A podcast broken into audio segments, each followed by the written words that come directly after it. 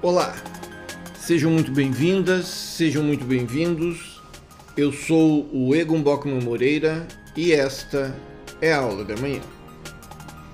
Nesta nossa conversa, nós trataremos das concessões de obra pública e concessões de serviço público precedidas de obras, em face de um tema que lhes é muito, muito especial, que são os assim denominados direitos reais administrativos.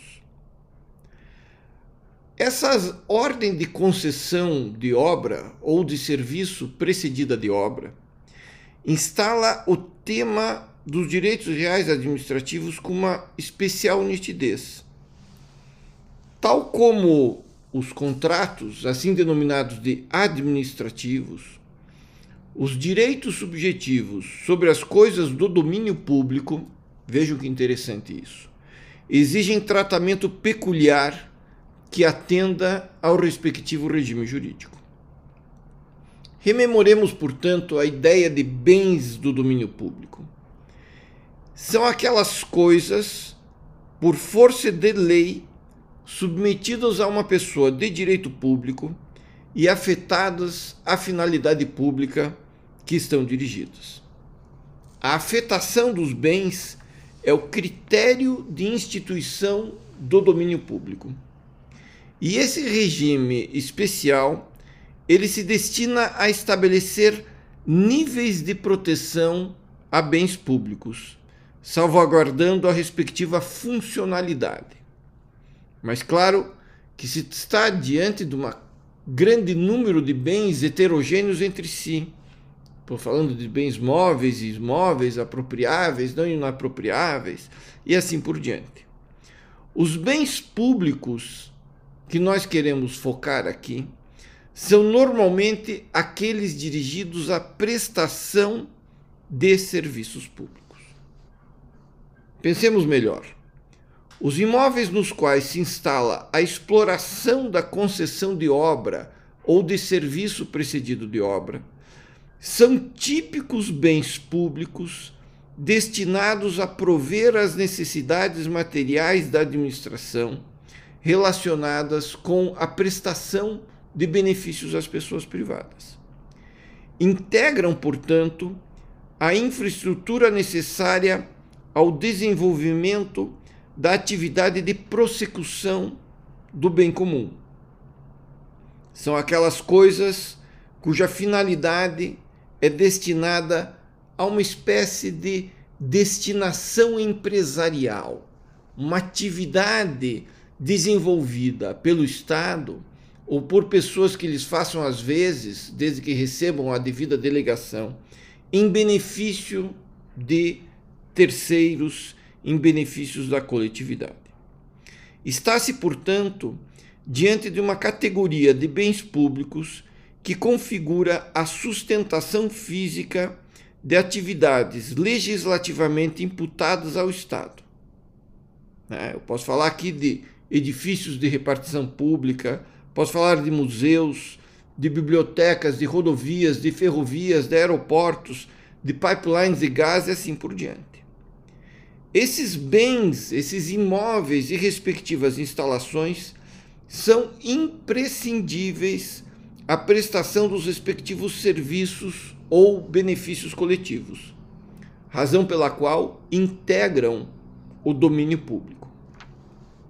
Ora, no âmbito das concessões de obras e de serviços precedidos de obras, os bens são construídos em vista da efetiva afetação a tais exigências públicas, definidas em leis, regulamentos e contratos.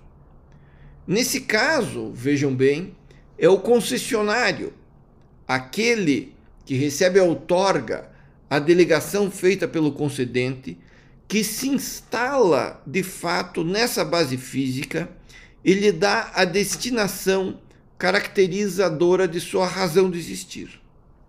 Ou seja, é o concessionário que, por meio da gestão autônoma dos bens e serviços a ele delegados, explora a atividade econômica vinculada a esse bem, a esse bem público, a esse bem do domínio público.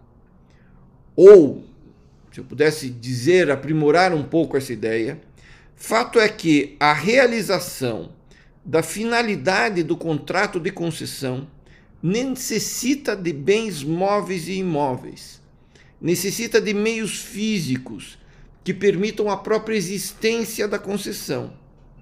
Instala-se, portanto, uma relação direta entre o sujeito concessionário e um conjunto de coisas corpóreas, de bens móveis e imóveis, muitos dos quais de domínio público, afetados legislativamente ao domínio público.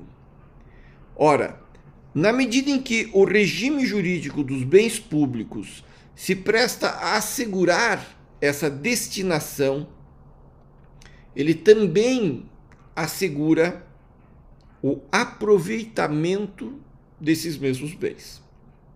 E aqui, o contrato de concessão, ele envolve a exploração de um bem público por parte de pessoa privada juridicamente habilitada a tal, o concessionário da obra ou do serviço precedido de obra. Será o concessionário a pessoa legitimamente responsável pela implementação real, concreta, fática da finalidade pública do bem. Durante o período de concessão, portanto, é a atividade desenvolvida pelo concessionário que conferirá utilidade pública àquela parcela de bens que integra normativamente o domínio público.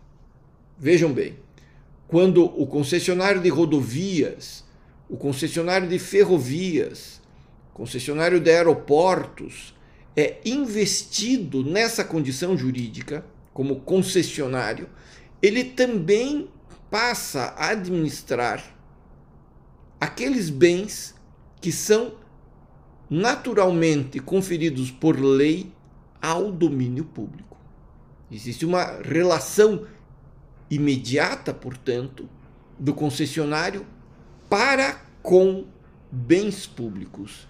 Isso é muito importante que nós entendamos para que possamos compreender como é que se desenvolvem esses direitos reais peculiares, que nós podemos chamar de direitos reais administrativos.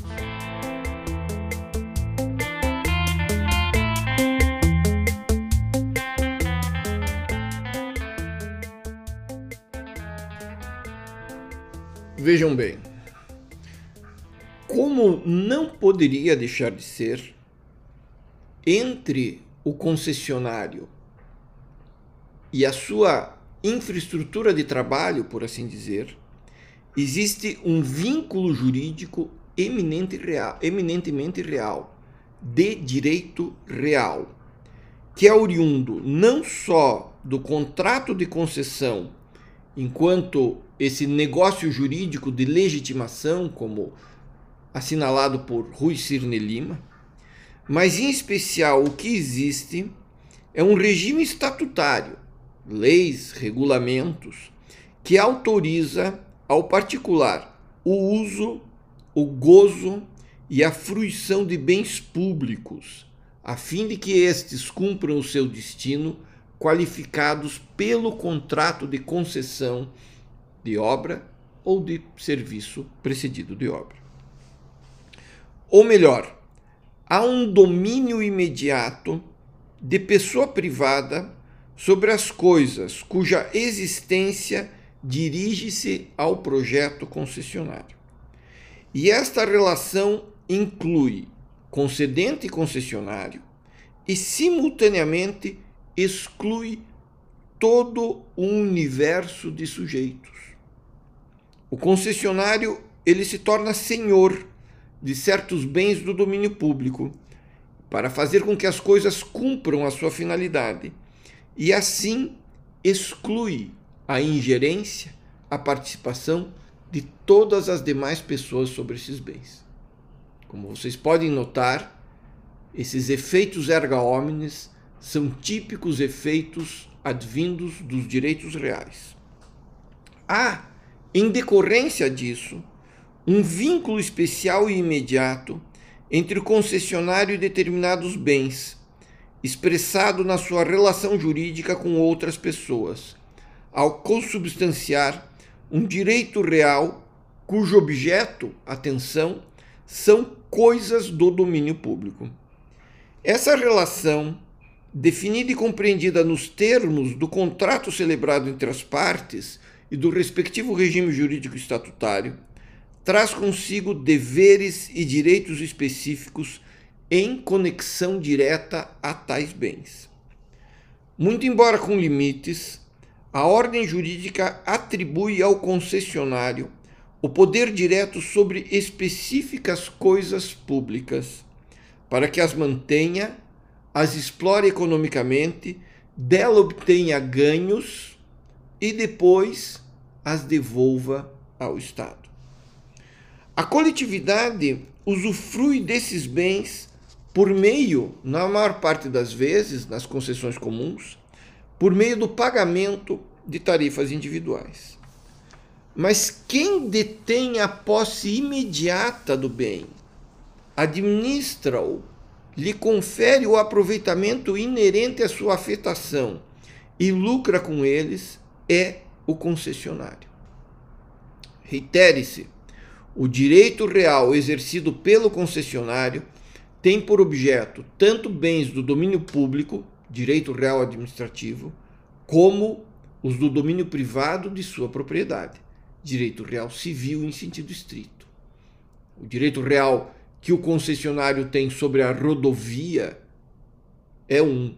O direito real que o concessionário tem sobre os guinchos e ambulâncias é outro regime jurídico.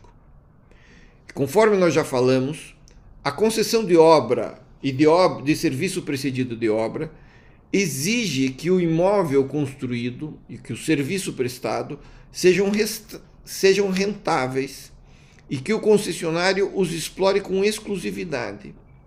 O concessionário da ponte, portanto, o concessionário da rodovia, o concessionário da ferrovia, é titular do uso privativo do bem público e pode dele retirar todas as utilidades, gozar e fruir de todos os benefícios previstos no contrato de concessão. Como escreveu o professor lusitano Fernando Alves Correia, face ao uso comum, o uso privativo de bem público apresenta duas notas distintivas essenciais, a compreender nas suas cumplicidades. A necessidade da existência de um título jurídico administrativo e a exclusividade. A exclusividade significa que o uso privativo possui beneficiários determinados e individualizados, que são titulares do direito de extrair dos bens dominiais um proveito pessoal, direto e imediato, com a faculdade de afastar quaisquer outros sujeitos que pretendam retirar da coisa alguma utilidade. Ao seu tempo, e aqui eu persisto a citar o professor Fernando Alves Correia, o título jurídico administrativo ele é outorgado pela administração e constitui uma consequência da imprescindibilidade da individualização dos beneficiários do uso privado. Só uma pessoa perfeitamente identificada no contrato de concessão detém o título jurídico que habilita a exploração daquele bem público. Agora digo eu, na concessão de serviço público precedida de obra, há uma confluência de títulos, o que outorga a prestação dos serviços e o que outorga o uso da coisa. Afinal, a prestação de serviços precedidas de obra não é um mero uso da coisa pública, mas sim a gestão dos bens que constituem bens públicos. Ora, uma vez que pode usar, usufruir e dispor, o concessionário, quando menos, detém a posse dos bens. posse dos bens a ele outorgados de modo exclusivo. E vejam quão importante é essa constatação, porque aqui ela traz consigo remédios possessórios a ser exercidos em face de terceiros, não da administração concedente, mas sim de terceiros. É imediatamente o concessionário quem produz o aproveitamento relativo à afetação pública da coisa. E atende aqui ao conceito de possuidor do artigo 1196 do Código Civil, aquele que tem de fato o exercício, pleno ou não, de alguns dos poderes inerentes à propriedade, dentre os quais o uso, a fruição e o gozo da coisa. Não existe, portanto, na concessão o cumprimento de ordens e instruções quanto ao manejo da coisa. O regime estatutário da concessão, de natureza jurídica da relação concessionária e a respectiva autonomia de gestão não autorizam limitações ao uso da coisa. Se está diante, portanto, de um título jurídico administrativo que outorga exclusividade ao concessionário para a exploração daquele bem. O contrato constitui uma nova situação jurídica na qual o concessionário tem, para além do domínio da coisa e da autonomia de gestão, o efetivo ânimo de nela se manter para o fiel cumprimento do estatuto da concessão. Logo, ele pode ser mantido na posse em caso de turbação ele pode ser restituído no caso de esbulho e ele pode ser segurado de violência iminente se tiver justo receio de ser molestado, para que nós nos valermos do artigo 1210 do Código Civil. Na verdade, e aqui para usar a lição do clássico Pequignot, o doutrinador francês, ele fala de um direito de ocupação temporária, uma espécie de direito real que é oponível a terceiro. Esse direito sobre bem do domínio público é exercitável erga omnes, exceção feita à própria administração concedente. Trata-se, portanto, de um direito real administrativo pertinente às características do regime jurídico administrativo. Muito obrigado pela atenção e até a próxima aula da manhã.